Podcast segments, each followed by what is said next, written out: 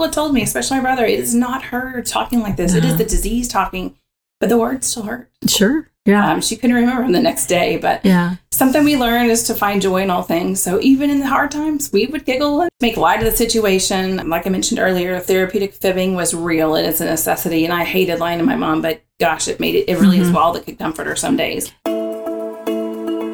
Welcome to Aging in Style, the podcast dedicated to celebrating aging and what it takes to do it well. I'm Lori Williams. I'm a certified senior advisor and senior housing expert.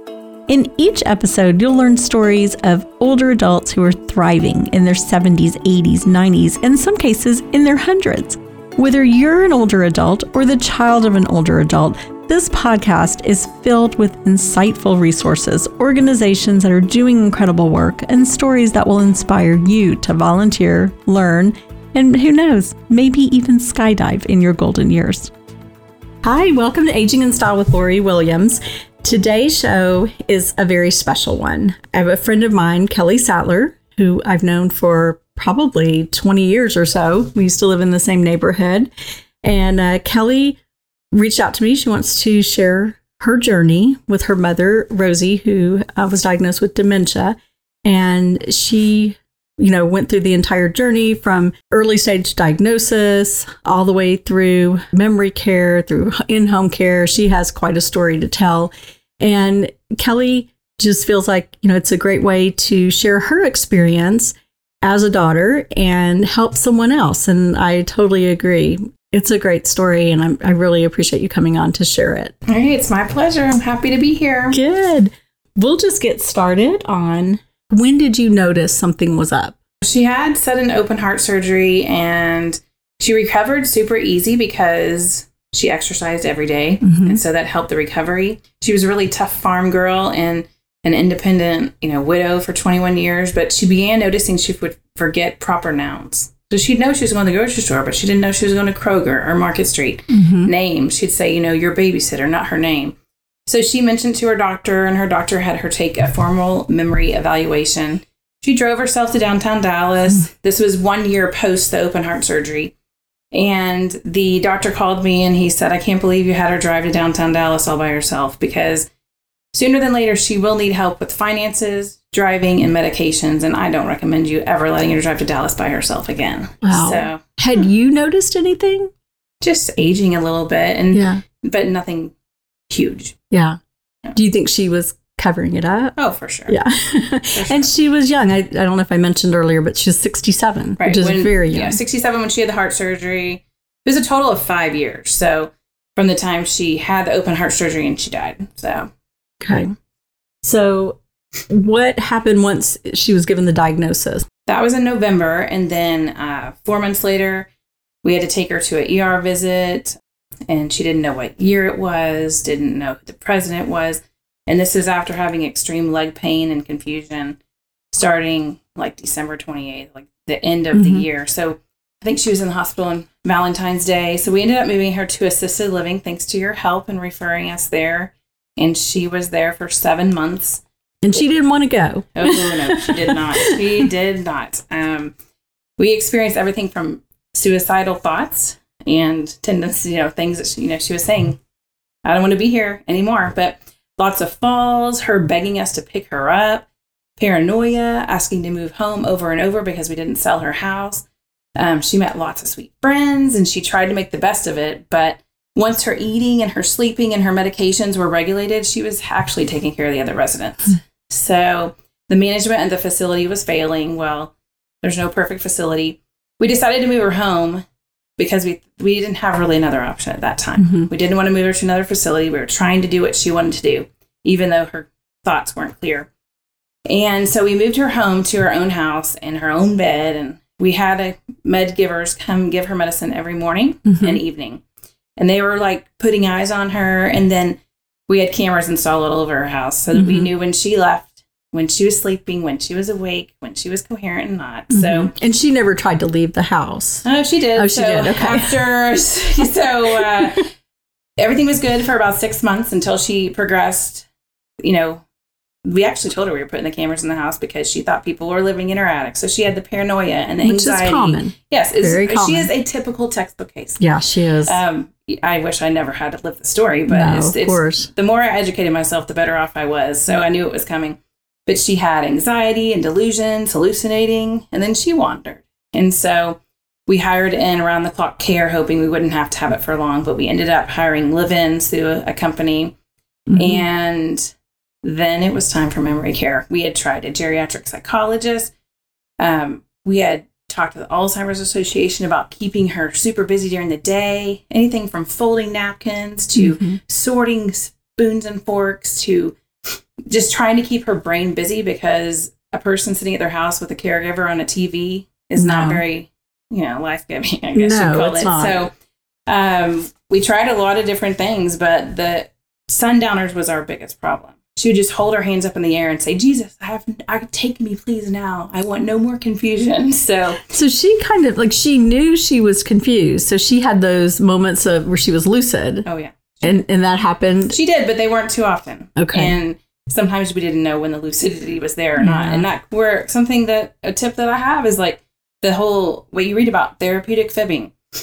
It is necessary, especially when they have dementia. You have to tell them things that comfort them. Mhm. And I hated lying to my mother, but But you have to. I had to. yeah. I had to So she would sundown. She would just beg to go home, and she Oh, was my staying right in her house. My kids would we'd pick them up from school at like four four fifteen, and, and the phone would start ringing. And it depended sometimes on the caregiver because sometimes Mhm. they would deter her, sometimes they would go drive her around. Mhm. Um, So she could still remember your number. oh to yeah. call you? She she Wow. remembered my number when she was wandering at six fifteen in the morning on a Saturday, and she couldn't find her house, but she remembered my phone number. And she never wanted to be a burden on us. Yeah. So that was something else, and I think why she Mhm. would hide it. But Mhm. yeah, so she, um, we, well, we're going to jump to memory care. I mean, we, Yeah, sure. Yep. So so when she wandered though, so she left the house at six fifteen in the morning. Mhm. And how did you find out? She was did she go to a I got a phone call and from a lady that said, Your mom's sitting in my kitchen. She Uh. has fallen and she doesn't, she says she has some memory loss and she can't find her house. So, uh, can you come get her? I was like, Oh my gosh. Ah. So that was when it started on Saturday morning and she did it again on Sunday night. Mhm. And she was just super tired, didn't remember doing it. But back though to the sundowning, it was affected. It affected the whole family because my Mhm. kids would get in the car and say, "How's Rosie today?" Or I'd walk in the house and my husband would ask, "How's Rosie today?" Because they knew if she had a good day, I did too, Yeah. right? So they were always kind of checking the waters, testing Yeah. the waters, but they loved her and they cared for her, and that's why they, you know, why would they would ask. Yeah. But um, yeah, so we tried everything. The caregivers tried everything. You know, what tip when you're hiring uh, in live-ins, try to only have two or three max a week Mhm. because some weeks we had four, some weeks we had five. And that was confusing Yeah. for her, all it these different confusing. people. So if you only had two, one day, one person working three nights and one working four nights, you're so much better off because it made her more clear when she didn't have people coming in and out. She thought at one point she was at a church retreat and she was they were there for her to share Jesus to them. oh so goodness. that happened a lot for several months and it was because she didn't realize her house was her house with her things because Mhm. her brain was slowly dying Yeah. but she thought these people were coming in Mhm. and that she didn't realize they were caring for her so she was sort of caring for them though. well she tried Or thinking she, she, tried was. her best yes she tried her best so That's cute. so then it came to the point where it was time to really seriously look at memory care for her. right right. And lori had sent us where we needed to be and we we put a deposit down several months before we actually Mhm, pulled the trigger. but there comes a time where you know you can no longer take care of it yourself. Um, people told me like we don't regret any of our efforts. It's been pointed out at the beginning uh, that i was trying to fix her. Well i never thought i was trying to fix her Mhm. i was trying to be a loving daughter but i was putting everything aside for her and Yeah. I was trying to make her happy. And there's Mhm. no way to make a dementia patient happy because they're going to go through all these, you know, paranoia, anxiety. They're going to have all these fears because they're so scared inside because they don't realize what's going on and why they're feeling different. Mhm. Um, but I was just trying to comfort her, but it was a full time job. And Yeah. I couldn't do that and be a good wife and be a good employee at my job and be good with my kids. I mean, some weeks were better than others and some caregivers were better than others. Mhm. Um, but yeah, so when we moved her to memory care, she wouldn't even walk in the first day. We had to take her back like seven hours later. Because she knew where she was She going. walked back there and she said, I'm not staying here. Uh-huh. And she, because, you know, she didn't look like a No. typical dementia patient. She was a young, spunky, walking, talking. They Mhm. called her a walker and a talker. Yeah.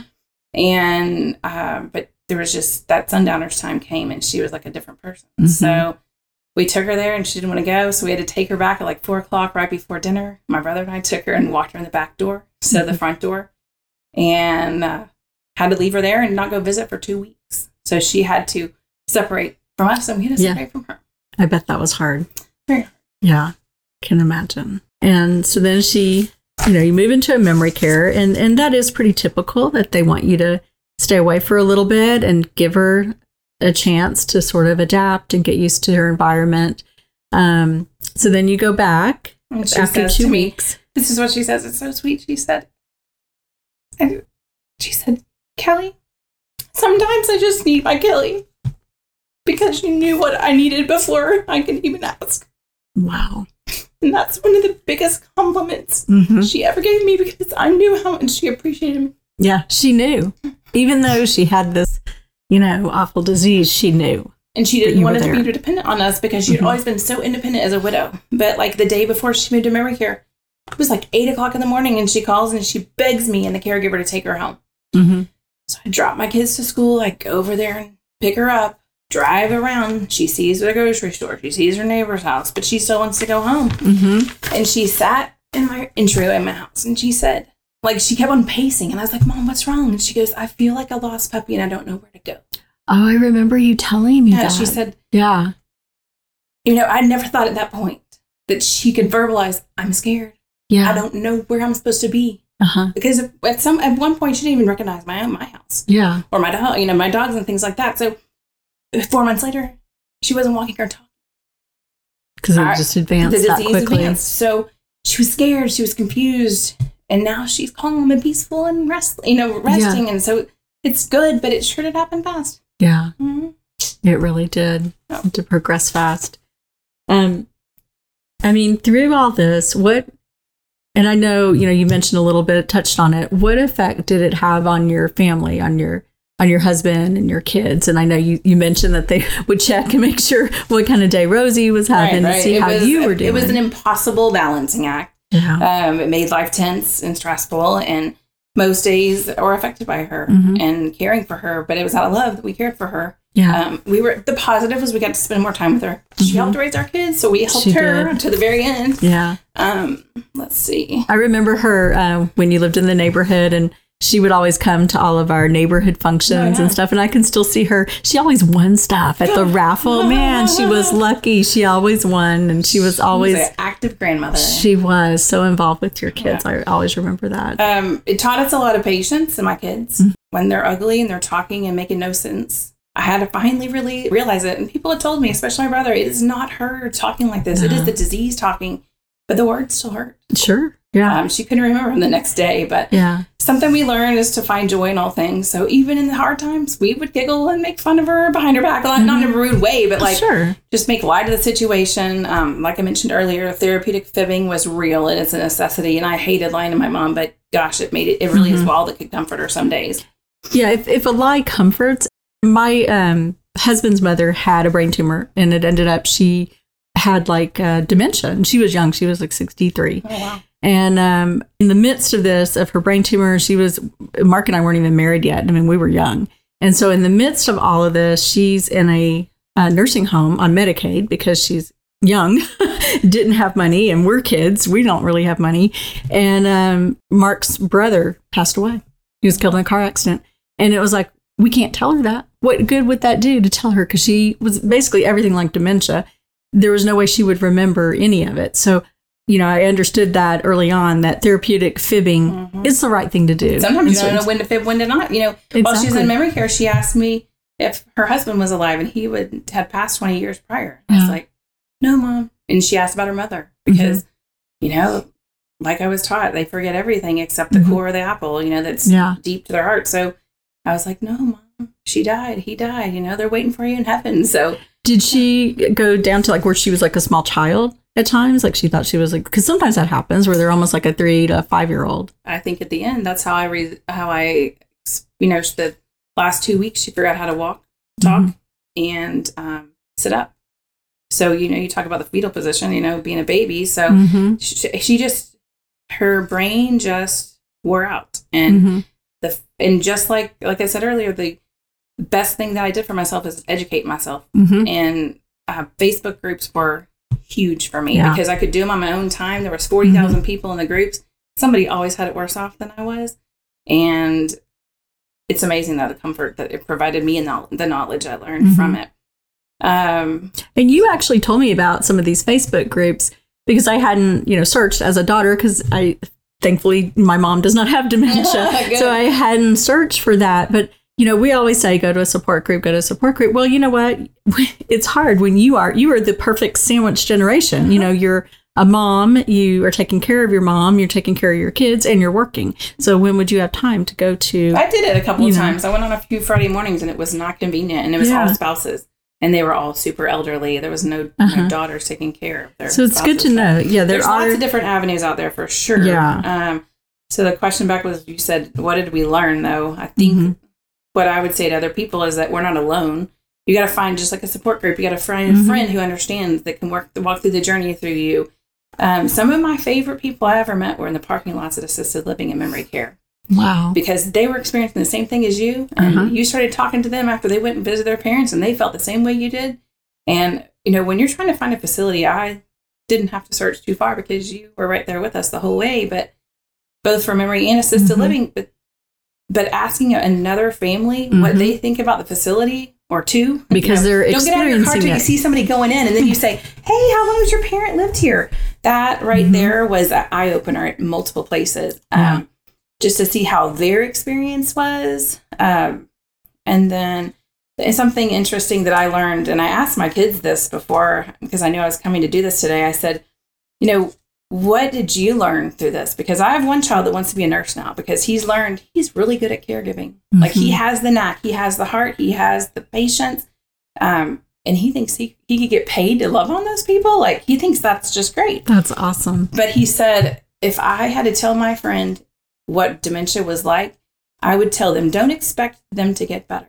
And i said why? And he goes i always thought she was going to get better but she only got worse. So i never knew that he was disappointed. Hmm for Yeah. months until after like probably about six eight weeks after she Mhm. passed he was like i just kept on thinking she would get better and she never did and it was so disappointing to me Yeah. so i don't know if i gave him a false sense of you know Mhm. reality but Or just as a kid, you just think, Yeah. you know, she's going to get better. exactly um some what let's see other things that i learned was do not take anything a single thing that's valuable to a memory care or assisted living Yeah. hmm um it's just we didn't lose anything big but people take things out of people's rooms that she left things at the dinner table we lost Mhm. her glasses we lost a couple pieces of jewelry that she Mhm. really wanted to have that i wish i had now Like other uh, residents in the memory care, maybe. you never know convert, it could be an employee you, know, you just never know Mhm. um, and it was not something we couldn't live without but it was disappointing that her glasses were gone really quick and uh, never found and you just little stuff like that Mhm. that I just look back and that's the best advice. Do not take anything valuable Mhm. because you never know whose room it's going to end up in Yeah. or whatever. And um, So maybe just take pictures and things that to make it homey for her. yeah, pictures. Just Mhm. don't take things that are not replaceable. Yeah. you know. And then we were told that, but you only follow directions so much because you want to feel like home for them. Um, and then another tip that I have is invest in a camera. Uh, the facility she was in for memory care was amazing, and we can't say enough good things about it. Uh, Lori knew exactly where Mhm. to send us. But I think only four out of the 33 rooms had electronically monitored devices, so meaning a camera. Mhm. And it gave us a sense of mind. Now, it does cause you to have some PTSD afterwards because you're used to seeing them and you see some things you wish you'd never seen. Mm-hmm. But this sense of security that it gave us Mhm. was good, but again, hard to live through. Mhm. Um, Just in in what way do you mean? And just in just to watch her the things she watching her digress. or see her yeah. crying, or frustrated, Oh. or trying to do something. You know, put on her clothes by herself and she needed assistance. So Mhm. let's see other advice. You'll meet amazing people through the whole journey, and those are the people you cling to. I mean, those are people like neighbors and friends. They'll do anything you ask them to because they want to help you help her. Mhm. My mom didn't look as progressed, like I said, as other patients. Yeah. Um, it- And she was much younger. super quickly. So that's Uh-huh. why I thought she'd be one of those patients that would live forever. with dementia and just be there, you know, the tough ones at the end, just sitting there. And she really wasn't for very long. Well, and that's because they say the younger you get it, the quicker it progresses. I've you ever never heard know that? that? Well, I'd read, and Yeah. she had vascular dementia, and I read just the other day that the typical expectancy of vascular dementia is five years, and she had it like four and a half, five years. But you know, you can have Alzheimer's up to twenty years. Yep. I don't know if I could handle that. you know, taking over twenty years. Um, No. Advice I'd give somebody along the journey is when your family and friends ask you, How's your mom? What they're really saying is, How are you? I care about you. And I know if your mom's good, you're good. But my again, my kids would ask me Mhm. when, when they got in the car, but I have friends from church, my friends would ask me constantly, How's Rosie? And I finally was like, after about a couple years, I was like, What about me? How am I? Yeah. But they, when they looked at me, they thought about her because they knew I was spending my time and effort taking care of her. So don't That- feel bad if they always ask how your parents are doing and not you. I like that you just said that because that is true. Because I know I would ask you all the time, "How's your mom doing?" And I really was asking how you're doing. Right. I never thought about it, but you're right. It's just one of those things I learned, and I don't know if I would do anything different when I, you know, Mhm. that's you're just asking out of love. yeah. That's truly what you're doing. Mhm. Um, some other advice I would give is get your business in order, even if it seems morbid. Ask what Mhm. songs you want played at their funeral. Mhm. Write down their wishes, which ring they want to give to which grandchild, you know, things like that. Yeah. Just little stuff. But the best thing I, I learned, and it took me a long, long time to Mhm. like accept it. It really took until we went to memory care to me accept accept it. We met with some friends for dinner in July, and we placed her in memory care in November. And it took me from like November, from July to November to finally claim it. But you cannot ever make them happy. All you can do is make sure they're safe. And we Yes. had full confidence when we moved her to memory care, she would be safe. Mhm. And let me tell you, she did the same things at memory care that she did at home. She fell. She had to have the paramedics come and take care of her. She had hit her head and have to go get a CT scan. She would, you know, do all the typical things she did at home, but there were people there trained to do it for her. Mhm. And that I was not trained to take care of her. Um, And you had your family to take care of, also your kids and your husband, and you couldn't be there all the time. and some days I look back and think, how the world did we do this? But we did. Mhm. And um, you did. we're, gosh, I don't know if we're like happier, relieved, adjusting. It's been 105 days since she passed. I counted it up last night. I thought it feels like forever. But Uh-huh. I mean, don't like so study the disease, learn it, expect Mhm. it to happen.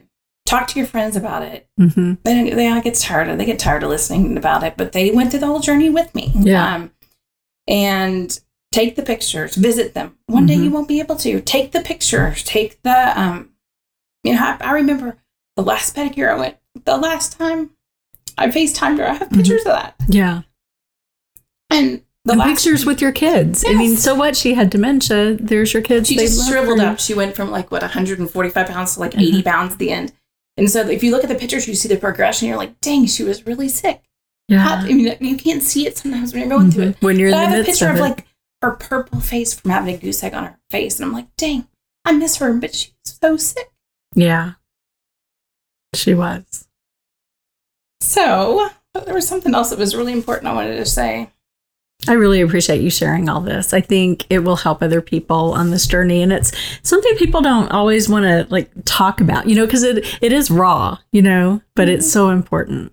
I mean, like, eat the cupcake, buy her a new outfit if she didn't even know it's hers. Yeah, I bought her an outfit before we went for Christmas, and so glad she had it. yeah, Cry with them, read them. Mm-hmm. I mean, some of the best things I did was go read her Bible to her because she couldn't read. Her Mhm. vision went hmm with the disease too, which is very common. Yeah. Um, we would go sing hymns together, Mhm. and we would send pizza to the entire staff on New Year's Eve. I mean, those things that cost $50, $60, they mean so much because you know you did everything to the end. yeah. Mm. I remember she went with the memory care at Christmas. There's a church in Fort Worth that was doing a special. Um, it's dementia friendly, and they had a dementia friendly Christmas service, and she was one that got to go. She was one that got to go, and it was her one of her. I think she hadn't been out in four weeks, so we placed her in November, and she went just about four weeks later. Yeah. and uh, the bus ride was long, but she remembered it the day after. uh, Mhm. You know, then that was important to her to It go was. to church, and she didn't realize it wasn't all the way Christmas. yeah. You know, and cold outside, but you know, so some of the other things we did was we paid for her livings to have pedicures with her, or we, Mhm. you know, ordered the fried chicken even though it had fat in it. Yeah, who And cares, right? We, I would go and sometimes they would we would buy her makeup and they'd put it on her and make her feel pretty because that's sometimes all they had to do in a day. And Yeah. you know, um, tell them you love them, take the trip. You know, know that it might just be your last. You just Mhm. never know, and you don't to have any Mhm. regrets. yeah.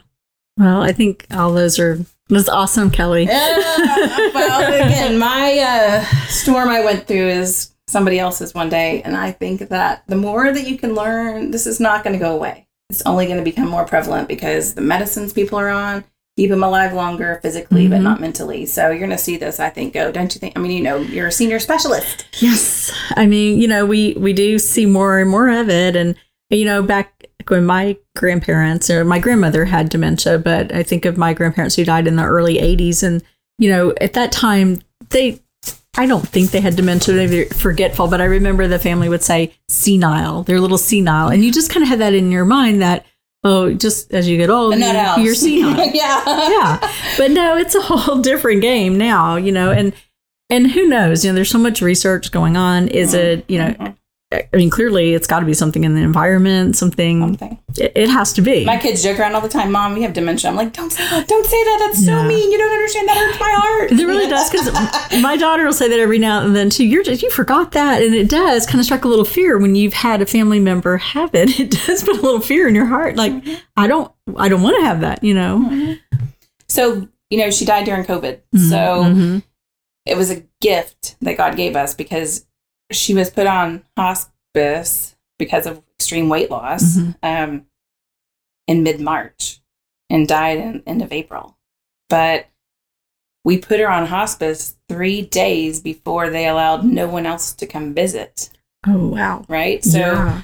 we had six weeks of not visiting her except on FaceTime. Mhm. And they would send us videos and we I can still watch them today. It's so neat to hear her voice and stuff.